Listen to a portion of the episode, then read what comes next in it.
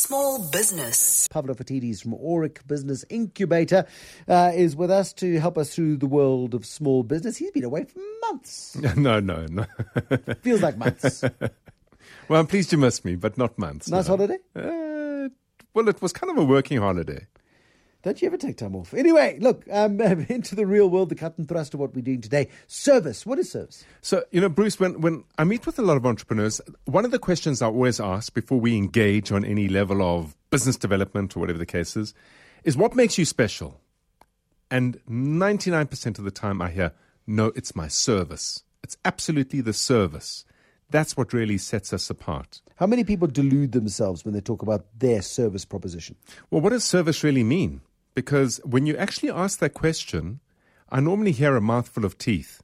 And it got me thinking, you know, on Monday we're doing this book review on the innovators. Yes. Okay. And you gave me this big fat book, 500 and something pages. Is to that why your holiday was the work, was the work you had to read this book? I'm sorry. Oh, no, listen, I need to thank you and I need to thank Cecile for giving me that book. It's probably the best business book I've ever read. Okay, you can review it on well, Monday. yeah, well, and it, but it got me thinking about what service really means because in the old days, so let's go back to the days when products ruled the world.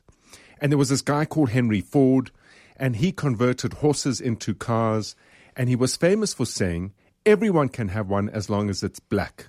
I love the other quote attributed to, to Henry Ford, who was very single minded in his mission, um, and that was to deliver motor cars. And he said, if I'd gone to people and said to them, So, what would you like to get you around quicker? They would have said, Design me a faster horse. exactly. Add another horse. yes, give me two horses. So he built horsepower. He built horsepower and he created motor cars. So, what's, what's So- Henry so- Ford and service got Okay, so so in the old days when products were were unusual and in the dem- and in fact very uncommon and not easily come by, the product could stand in its own right. But today, the argument I put forward is that there's no such thing as a product-based business. Every business today is a service business. And if you look at it, you might have a product which acts as a commodity. So take cell phones, for example. One smartphone compared to the next smartphone compared to the next smartphone, really, from a function point of view, from a capability point of view, largely the top end of the, the range phones are very, very similar. If you look at cars, very similar. If you look at vacuum cleaners, very similar. The big brands have created quality products, good products, solid products that from one feature to the next they match and measure up with each other. Fair enough. Okay, I'll buy that. So what then triggers you to support one brand over another? And that's where the nebulous definition of a product starts becoming what we refer to as an augmented service. Something you get over and above the actual product itself. Often, when you go and you want to go and buy a printer, for example, the two questions you ask are what do the cartridges cost? Because they cost six times more than the printer itself eventually. Um, and the other one is what happens when it breaks? And the- oh, it'll be serviced here. And don't you it's like a six week lead time and other stuff that comes with it. But the questions are around service. You want to know that you are going to get that service. Yeah, before, and, that determines a product.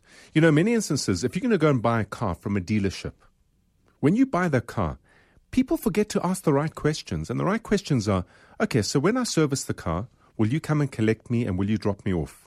Or will you give me a courtesy car for the day? And increasingly, I think, when it comes to the automotive industry, it's those softer features, those finer features that surround the physical product of the car that make the decision at the end of the day. Mm, absolutely. It's about brand, and part of the brand uh, promise, of course, is service. Uh, what's your experience of service? Do you offer the best service in town? What makes you stand out? Are you brave enough to test your service against the critical ear and eye of Pavlo Phitidis? 021 446 0567 011 883 0702. Are we good at service in South Africa? I think we're getting better. And you know, it, it really varies from company to company. So I've done some really. Branch to branch, day to day, my experience. Absolutely. Yeah. You know, I was speaking to a, an organization that really focuses on immigration. Bit of a difficult subject at the moment. Emmy or Emmy? IMMI, So people coming in, people coming in. right? So you've got multinationals. The multinationals exist all over the world. They want to do business in South Africa. They still see South Africa as a leap pad into sub Saharan Africa. But part of what that requires is they need to bring in certain of their staff, their key staff, and their key executives.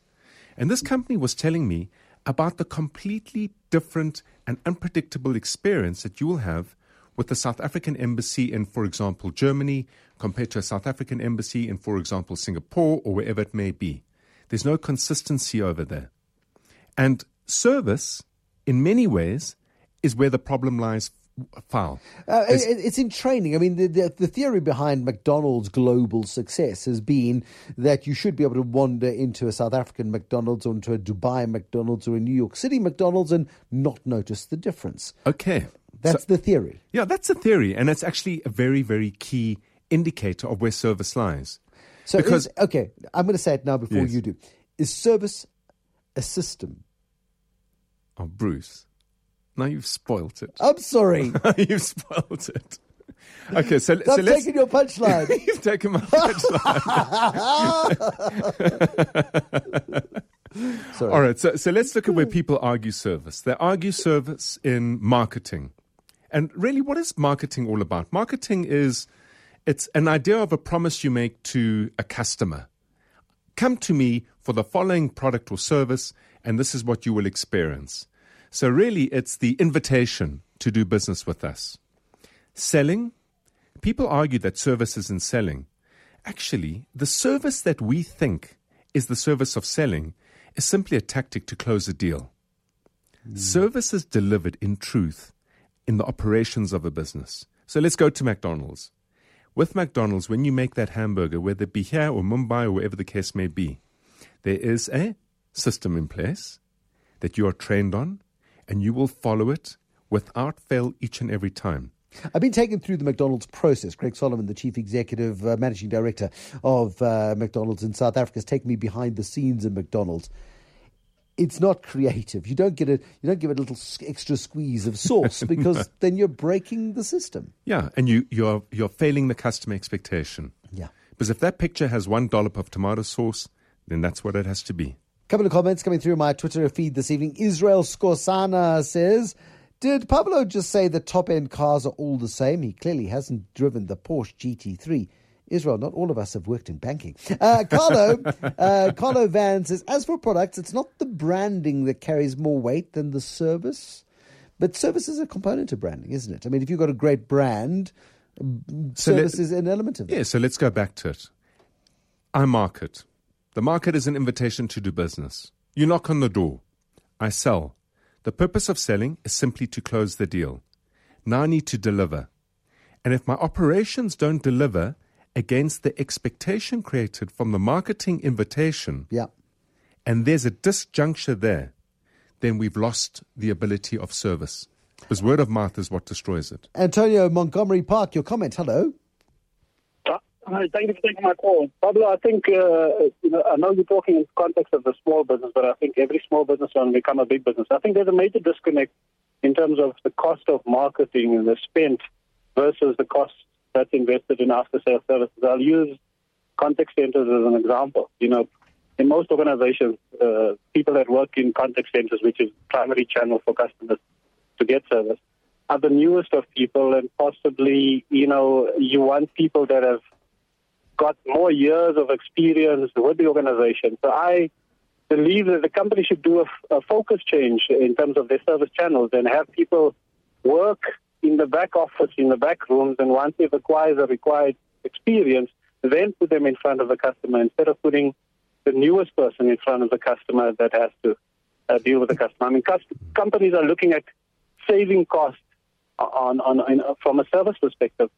But then millions of rands are spent on marketing, and I mean the cost of keeping a customer versus uh, uh, uh you know uh, losing a customer. I mean, there's just a major disconnect there.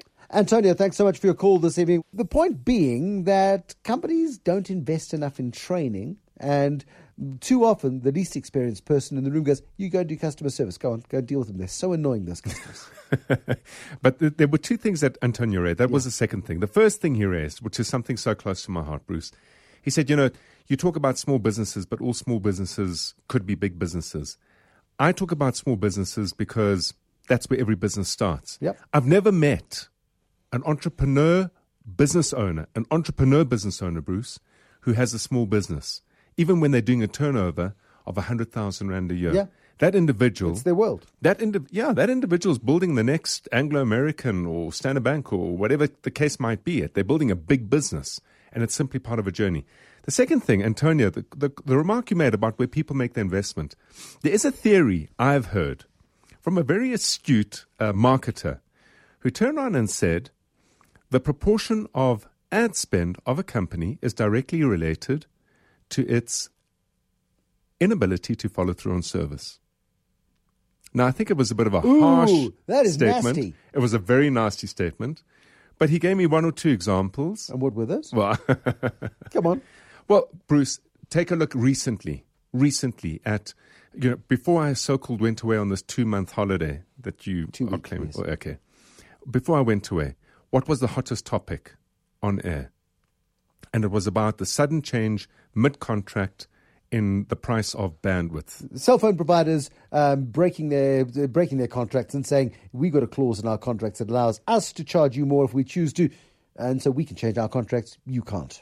That So one. is that service? Uh, Does it matter when you've got three cell phone providers that have all done the same thing in the last two weeks? And does it matter when you have billions of rands to throw at advertising in order to keep your brand alive, to keep your presence capable, able? At the end of the day, It's a different proposition, though. If you're a small business and these guys are not, um, your brand is can make or break you. These guys can uh, have brand damage and, and rebuild it. and continue Yeah, and okay. continue. So when you're a small business, I'll tell you how it eventuates. You're sitting in a situation, you're in the pro- process of growing your business, you secure a client, it's your biggest client yet, and what you do is you put 100% of your effort in terms of managing the relationship with that client. As a result, you do well with that client. Yeah. That client refers you to someone else. You then strike up a second client. Let's say, especially in the mining industry, it's very common this. And the manager at shaft number nine says to the manager at shaft number 16, You really should use Bruce. The service we're getting from him is fantastic. He's available 24 7, brilliant guy to do business with. Now, the moment you go from shaft 9 to shaft 16, the 100% of effort and time that you had available to service shaft 9 is now divided in half. But th- but that's the problem with being too good at service, and I made that point up front, and I, I, I knew it would upset you a little bit, but it's a reality. So Well, in part, it- Yeah. that's the problem when the service of your business sits and vests with you Yeah. and not a system. Because if you can turn that service, somebody said that earlier. someone, someone, yeah, a very astute comment was made earlier. If you can turn that service that you're delivering into a system in your business, be it a checklist, be it a set of activities that a staff member has to perform each and every time at a particular point in time, to create that service experience by that shaft number nine, it gives you the opportunity to bed down shaft number 16 and maintain the service level that was promised between those two individuals. Agreed. However, the small business owner says, I want to be better than a system. I don't want to be a McDonald's of service. I want to tailor my service to the individual needs of my customer. Uh, you do that, you run the risk of being a small business forever, I suppose. Well, in part you do, but one of the biggest trends that we're seeing emerge globally at the moment is mass customization. And I'll give you an example of where you're going to you're going to see it start emerging. So I had a look at a piece of technology, Bruce, where you step into this booth, and it's it's quite a scary experience because it basically scans you. Oh, these are the, what you do in dressing rooms, and then you can Yeah, buy exactly. your clothes online. This was uh, innovated in New York five or six years ago, I think. Yeah. Yes, but it, it hasn't become ma- mainstream yet. No. So you walk in, it scans you, and it says, "All right." So it scans you, and then it, it provides you a range of clothing. You select the items you want, and then from there, these sewing machines, which are roboticized sewing machines, literally cut and make and and stitch the fabric together. It then gets delivered and dispatched to you. It's mass industrialization, but it's absolutely personalized service. Yep, service is the be all and end all. We're not particularly good at it in South Africa. We're getting better, says Pavlo. Yeah, it's an interesting concept. Thank you so much, Pavlo Phitidis from Aurik Business Incubator. Make your service great, but make sure that it doesn't depend on you and have a bit more soul with your service than perhaps some of the large international conglomerates which have created the service models out of necessity. They've needed to be able to do all of these things automatically.